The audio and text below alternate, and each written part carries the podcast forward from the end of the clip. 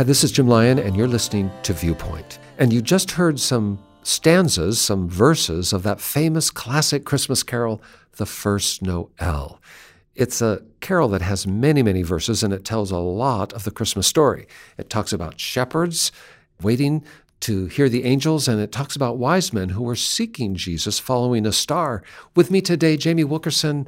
Thanks for coming alongside. Merry Christmas. Merry Christmas to you. Do you like that song, The First Noel? I do. I mean, there's something about the melody and the lyrics that merge together that once you hear it, you just can't escape it. It just keeps going on in your mind.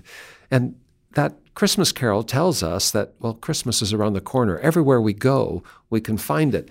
I know that I began to see Christmas appearing in the commercial sector of my community earlier in the fall, but right now we're in the deep of it. We're counting down the weeks until Christmas Day itself in what's called the Western calendar of the Christian year on December 25th. If you're in the Eastern calendar of the Christian year, it'll fall on January 7th. But however you cut it, we are marching towards Christmas, the celebration of the birth of Christ. But wait a minute, Jamie, as we look at Christmas, there are so many decorations all around us. I mean, last week we talked about Christmas trees. This week, let's talk about something else. What else is a kind of an emblem that you just always see at Christmas? It's on Christmas cards, it's in decorations, it's in all kinds of motifs. What would you say? I would say the star. There's that star thing. The star. I mean, the star is everywhere. There's that star of Bethlehem. Most people have heard about the star of Bethlehem, and yet some people don't really know what that is, what that means, and why it matters. But I'm so glad it's part of the Christmas mix because it's beautiful when you see a star, maybe at the top of a Christmas tree, or maybe painted on glass. I used to stencil when I was a kid. My mom would help me stencil on the window, you know, they're going to snow. yeah. Yep, and there was always a star was something I could do. Or making a star-shaped cookie. My wife has my granddaughters at our house, even now, cutting out Christmas cookies, and that star shape is one of their favorites. oh, yeah. The star, though, is more than just a pretty ornament. It actually has meaning. Star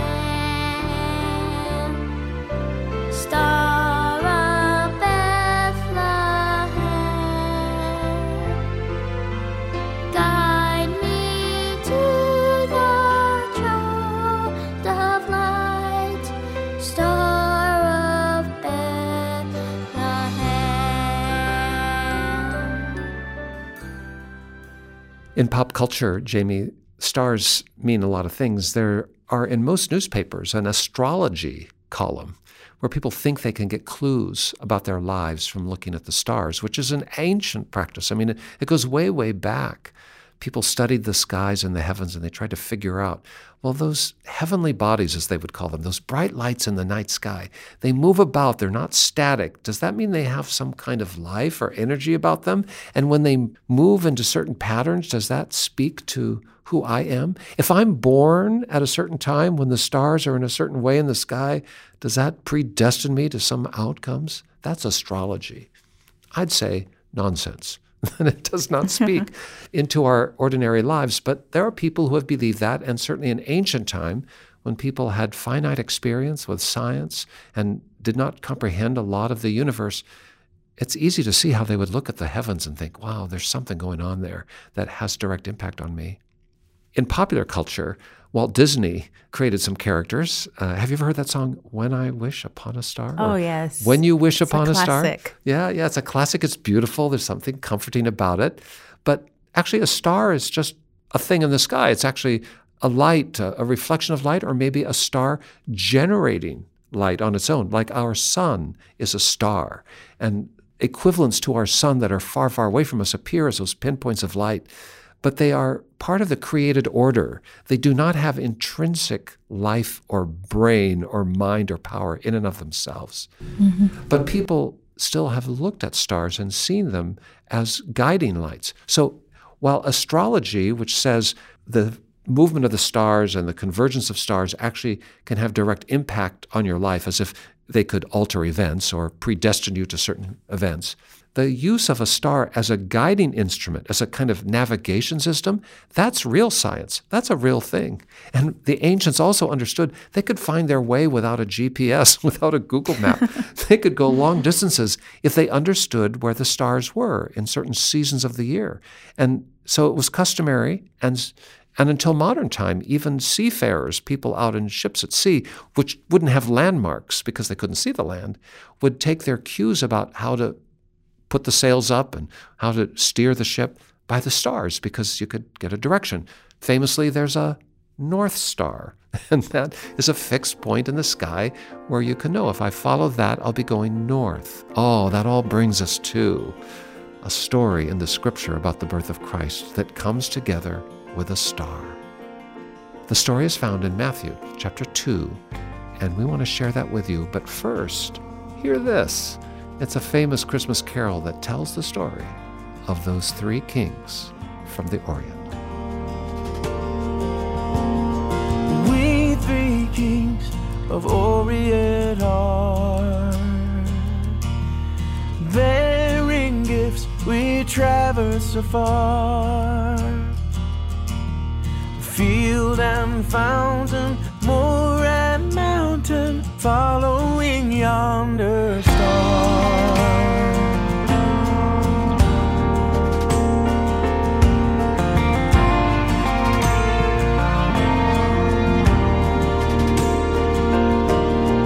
born a king on Bethlehem's plain.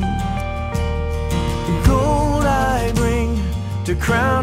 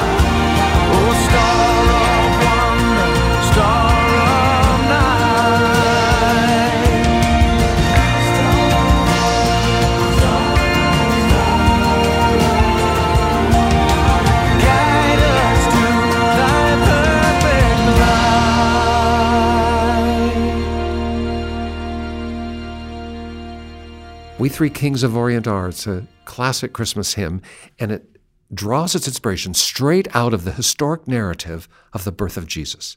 Matthew chapter 2, beginning with verse 1, tells the story. Take it away, Jamie. What does it say? It says Jesus was born in Bethlehem in Judea during the reign of King Herod. About that time, some wise men from eastern lands arrived in Jerusalem asking, Where is the newborn king of the Jews? We saw his star as it rose, and we have come to worship him.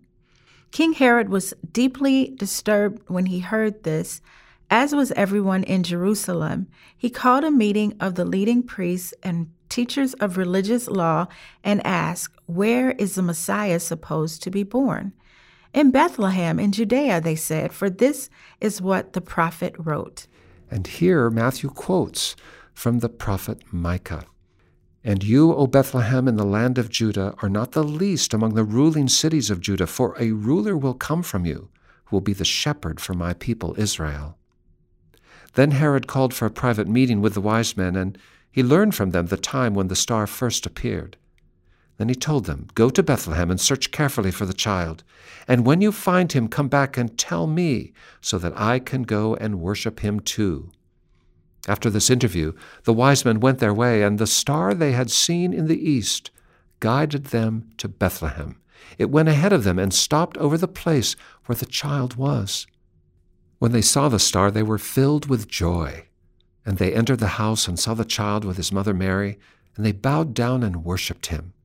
Then they opened their treasure chests and gave him gifts of gold, frankincense, and myrrh. Wow, what a story.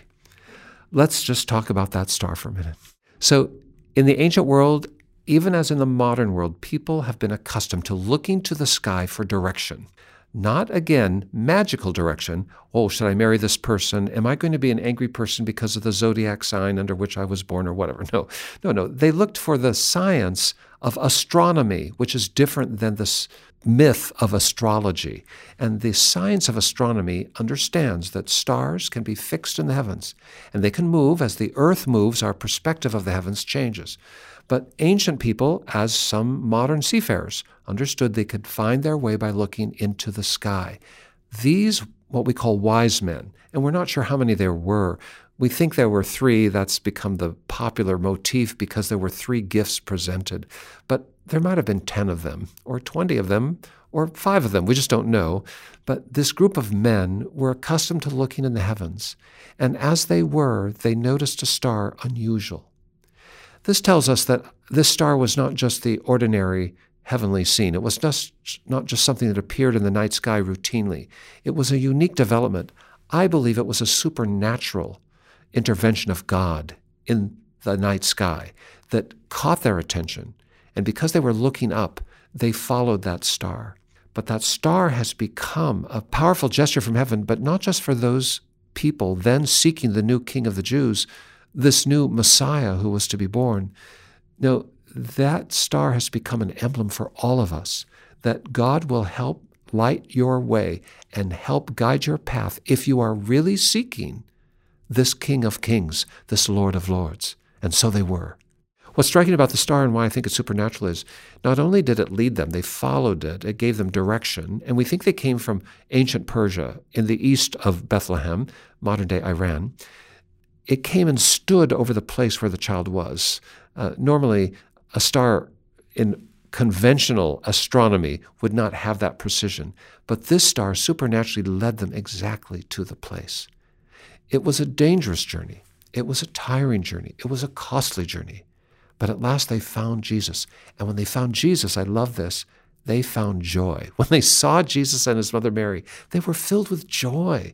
You can't escape joy when you come to Jesus. Sometimes it's mixed with some sorrow because you realize how broken you've been or how flawed you've been, and that causes to be sorrowful. But that is always overcome by joy because joy is the consequence of Jesus being present in our lives and changing us and transforming us and giving us hope. Even the infant child, Jesus, gives joy. When you think about the journey of the wise men, Jamie, are there some things that you've experienced in your life, perhaps, that you feel like you've had to follow a star, you've had to kind of take a trip to find your way? I think that this story reminds me of the journey that I believe I'm I'm on and, and many believers all over the world are on is this constant seeking of God. And it reminds me of an account in Matthew um, where it talks about if you seek seek the Lord, you will find him. And one translation, um, the New Living even says, um, keep on seeking and you will find. Keep on knocking and the door will be open. For everyone who asks receives, and everyone who seeks finds. And to everyone who knocks, the door will be open. So I think that this story, um, I can relate to it so much with the um, the wise men following the star and and and coming right to a place of joy. And I, I think that as a believer, it's just is so significant because in our walk with Christ, it's the same as we seek God, we will find Him and we'll experience that joy, that everlasting joy. it is a story about seeking, isn't it? Because the wise men traveled a great distance. Imagine traveling, if not on foot, on camelback across hundreds of miles. There were dangers, there were bandits, there were people that might take advantage of them, especially as they were carrying precious gifts. Uh, there were uncertainties because they weren't sure exactly how they would find him or where they would find him. They weren't sure exactly what they would find. They were just looking for this persona.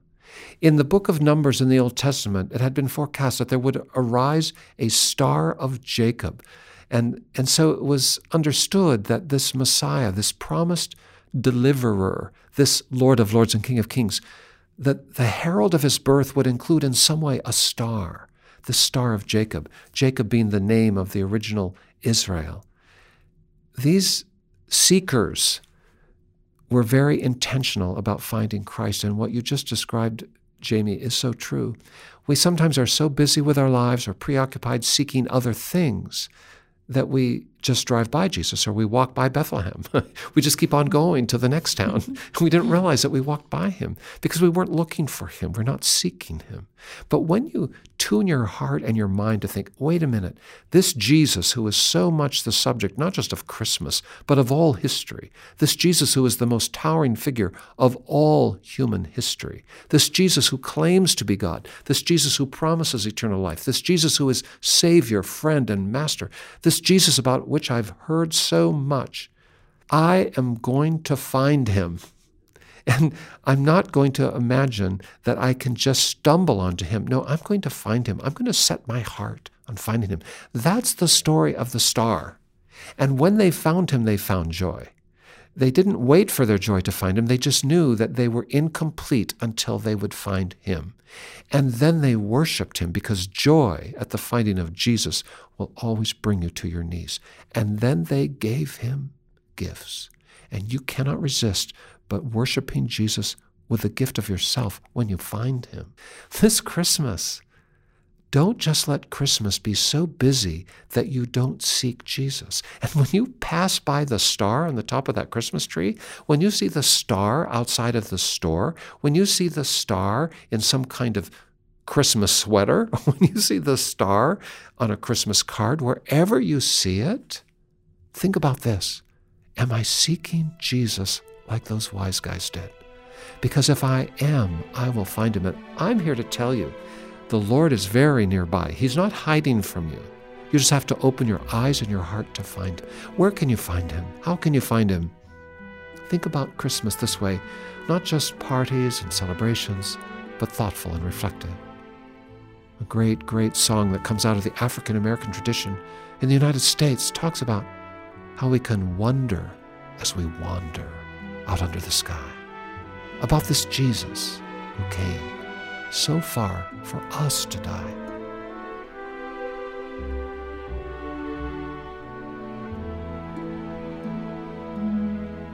I wonder as I wander out under the sky how Jesus the Savior did come for to die for poor ornery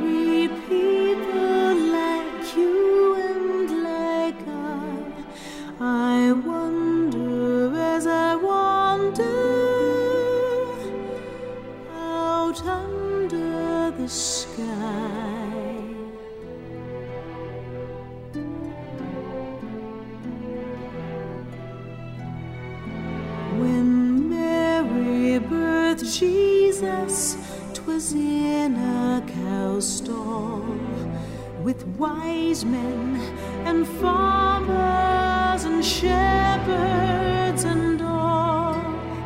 And high from God's heaven a starlight did fall, and the promise of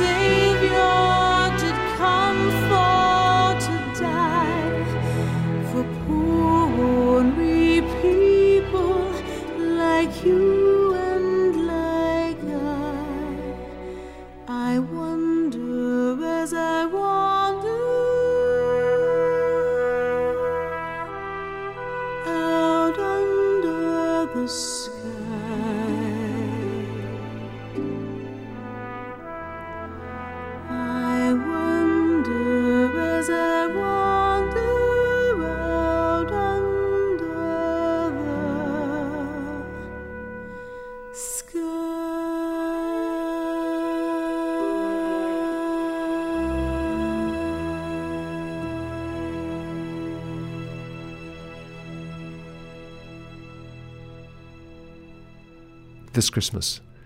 Seek Jesus. But how do you seek Jesus?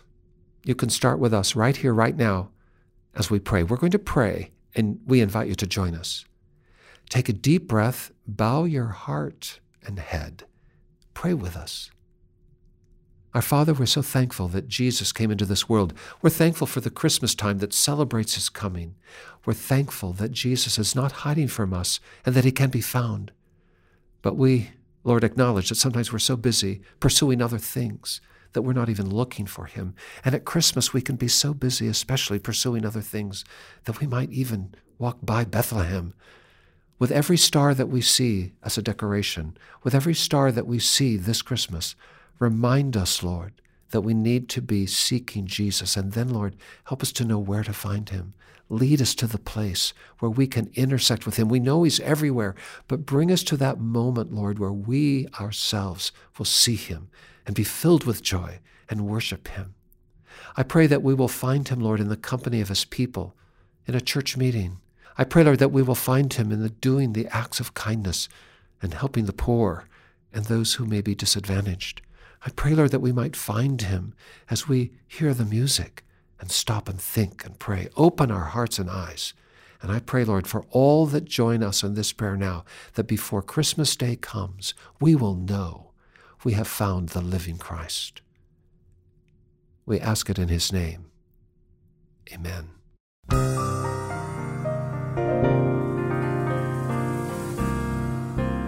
If you want to know more about how you can seek Jesus and find him, give us a call. Just dial this number 1 800 757 VIEW. That's 1 800 757 8439. 24 hours a day and seven days a week. We're right by the phone, so anxious to hear from you. But Jamie, I know there are some people that would prefer not to call, but they could find us on the web. What's our web address? Our web address is www.cbhviewpoint.org. CBH. Those letters stand for Christians Broadcasting Hope. That's who we are. CBHviewpoint.org. You can read about the ministry there and you can send us an email. We will reply. Or at the last, just write me a letter. Address it to Jim Lyon, Viewpoint, Post Office Box 2420, Anderson, Indiana 46018, USA. But whether you call us up, check us out online, or send us a letter, please let us hear from you this week.